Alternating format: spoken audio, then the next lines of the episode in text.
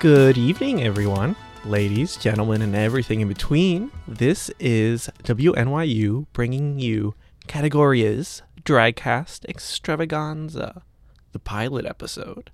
I'm your host, Connie L. You'll find out what the L means if my uh, supervisors say I could reveal it.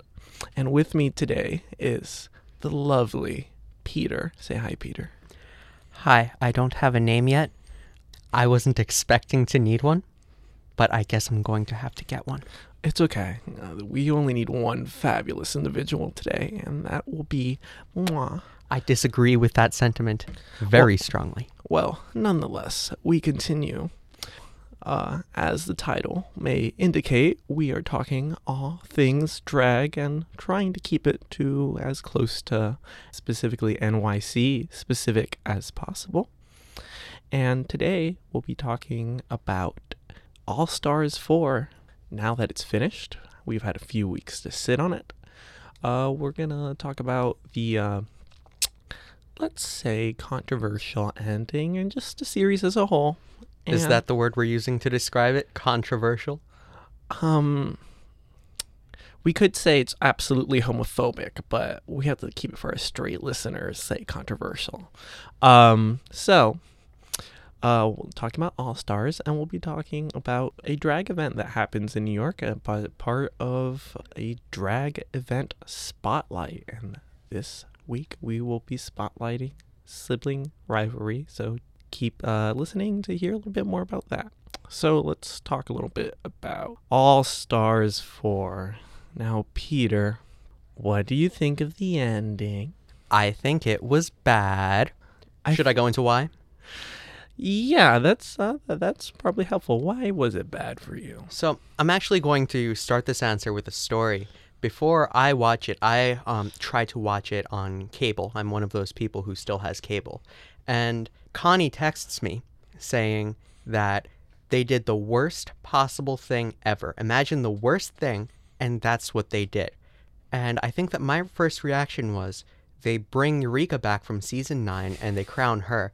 And he said, no, within the realm of plausibility. So everything was going fine, and I see the final with Trinity the Tuck against Monet X Change, and I'm like, okay, they're about to crown somebody, and I can't complain about either of these. I would be perfectly fine with the result either way. And then all of a sudden, they crown both of them. They don't even do a good job of it. I everybody has commented on this, and rightfully so, that it was very, very poorly edited. But they crown both of them. Now, I feel like this just demeans everything about the All Stars crown. It reminds me of the Holi-slay episode where everybody was a winner and it was Oh, an it- hour long ad. It demeans the All Star crown, the crown that already meant so much with Trixie Mattel winning All Stars 3 and the cluster buck that was All Stars 1, i.e., let's give Chad Michaels his due regards or whatever. Let's not pretend that All Stars 3 wasn't fun to watch until the end, where most people felt like, and rightfully so, that it should have gone to Shangela. Until then, All Stars 3 was incredibly entertaining.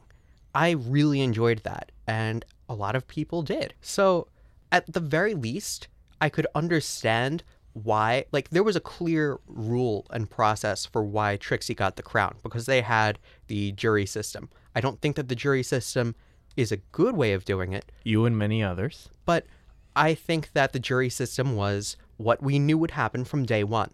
So, fine. It didn't really demean the All Stars crown. I could still say that Shangela should have won, but agree that the decision was not mine to make. But with the sudden switch to two winners, it felt like such a cop out. And I can't quite tell whether the show did it. I believe that the show did it to avoid controversy. Yeah, there's uh, a lot of viewers that are speculating that Mama Ru didn't want to have another white winner, but if you think about it, Trinity, other than Manila, was robbed. Uh, people think that maybe Mama Ru didn't want another white winner, uh, so you have a all-white drag Hall of Fame. Can I challenge that perception for a second? Because I don't think that Trinity was necessarily the clear winner. If you think of Drag Race as a constant competition leading up towards the end where you have to be consistent, then yes, Trinity was absolutely the winner. And I think there's some truth in your performance needing to be consistent. I also think that there's some truth in your performance improving over time. But I think that it's fair to say that when you're at the top four, those are the four people who deserve to be there. And you can have a lip sync at the end, and whoever wins that lip sync can absolutely be crowned the winner, even if one other queen had slightly more wins. And personally, I think that Monet did really well on that last lip sync. I could have had no issue with either of them getting it because I think that they both slayed that lip sync. But I thought that Monet definitely could have gotten it and it would have been an entirely justified crown. Fair, fair. I don't know. There's there's there's a lot of viewers that seem to kind of dislike how a lip sync at the end can kind of almost override entire performance throughout the entire season. Take for example, like there were some people that were iffy about Sasha winning, even though like her lip syncs during uh, the finale were phenomenal and she won because of those. People thought that track record of her competitors may have put them above her. I, I think there's something to be said for consistency. Kameron Michaels in season nine, sweetheart. I wouldn't have been that okay with her winning because she was in the bottom two the last three episodes before, I think. It was something like that. And she had incredible lip sync performances. Lip sync assassin. But I don't think that everything should be judged on lip sync. And we've seen Ru be reasonable with her decisions. If somebody's in the bottom too much and they clearly do an incredible job lip syncing, but they can't do it with anything else, then yes, she sends them home eventually. I Except believe you're Latrice. I believe that she Okay, we'll get to that. I believe that she did that with the Vixen. She was in the bottom two, I believe the third time, and even though she might have done better in the lip sync, you could argue that was her time to go. Mm-hmm. I think that there's some that there's a balance to be had with seasonal consistency and having that lip sync at the end. So I could have been okay with either Trinity or Monet in the end of the day, but having them both win once again, it felt like I was watching a Holi-slay again. Fair. Well, getting past this uh, little negative spot, what stood out to you as the positives of the season? There were a few little things that I really enjoyed. The club episode was definitely one of my favorites. Club 96. um, it was definitely very entertaining, even though Michelle Visage was very clearly disgusted with every single moment in Club 96. I still thought that that was hilarious. I still thought that all of it was really well done. And I think that it you definitely had a lot of incredible outfits. I think that Trinity wowed me with her outfit nearly every single week. I think that Naomi Smalls. I thought that Naomi Smalls. The ghost that was Naomi Smalls for most of that season. I thought that Naomi Smalls had a really good showing. I'm satisfied with the way that drama was not too crazy, but was entertaining. I think that it didn't like overtake the entire season like it could have ended up that way. Even with some of the quote unjustified eliminations, and I'm talking about Manila here, obviously. R.I.P. Manila. I like Manila a lot. I would have loved to see her win, but I can't really complain about Naomi eliminating her because that's what you're allowed to do. Plus, it's great television. It's great television. I would have liked to see her stay, mm-hmm. but once again, I can't really say that that's a bad thing. But if we're talking about bad things, I think that there's one queen in specific that we have to look at and really question the show's decision.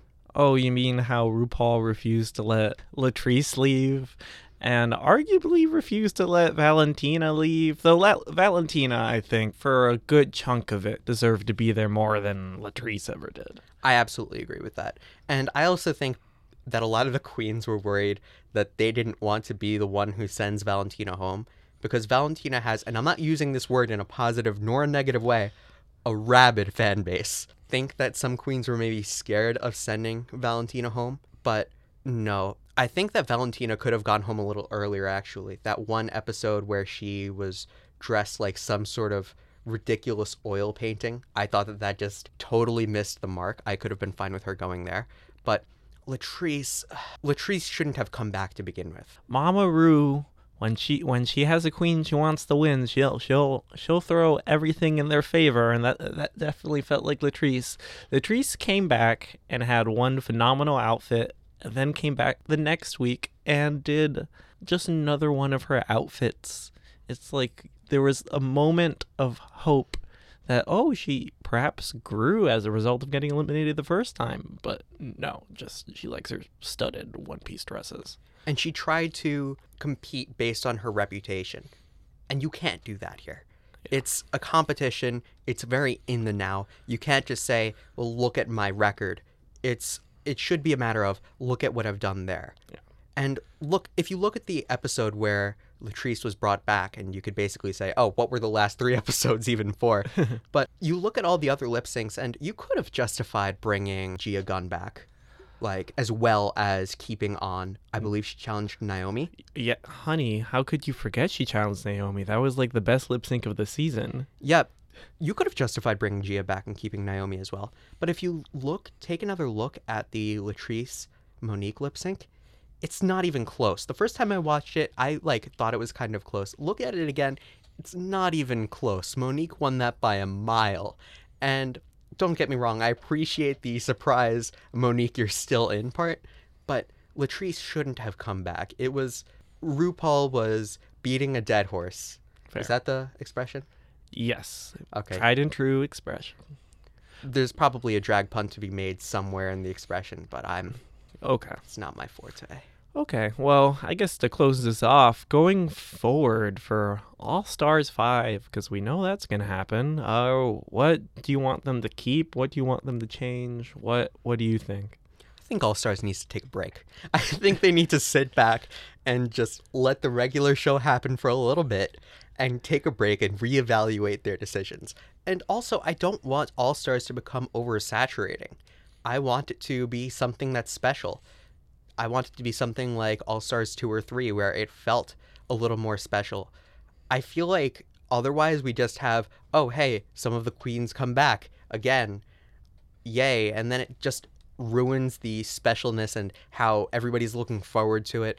I think that it needs to take a year break. I think it needs to evaluate how it's going to go forward so that it gets less backlash from the community because the community loves All Stars. And All Stars has had some incredible moments. Once again, I think that All Stars 3 had The Bitchelor was probably the best challenge that all of Drag Race has ever had. But I think that they need to take a step back, evaluate how they want to go forward so that everybody can really feel satisfied with the ending and then they can go from there. Could not have said it better myself. Uh, I, I think to add on to that, I will say that I think All Stars 4 just felt often very gimmicky and just trying to do things for the sake of views. And I I just want them to make a, a interesting season that has an occasional gimmick, not just countless gimmick after gimmick after gimmick. It just it just che- it just cheapens it and makes the whole thing just feel like like a circus rather than just like a, a especially cultivated and interesting show. But uh with that, we will do our drag event spotlight of the week. And uh appropriately, we are going to be talking about sibling rivalry, the podcast slash drag show that Bob the Drag Queen, winner of season eight, and All Stars 4 winner, Monet X Change. Heavy quotes around the word winner there. Anyways, Peter. So this event happens about once a month. They've started doing it rather frequently as of this year in January. They had it at the Bell House, and they're having it again at the Bell House in February. Actually, it will have already passed by the time you are all listening to it.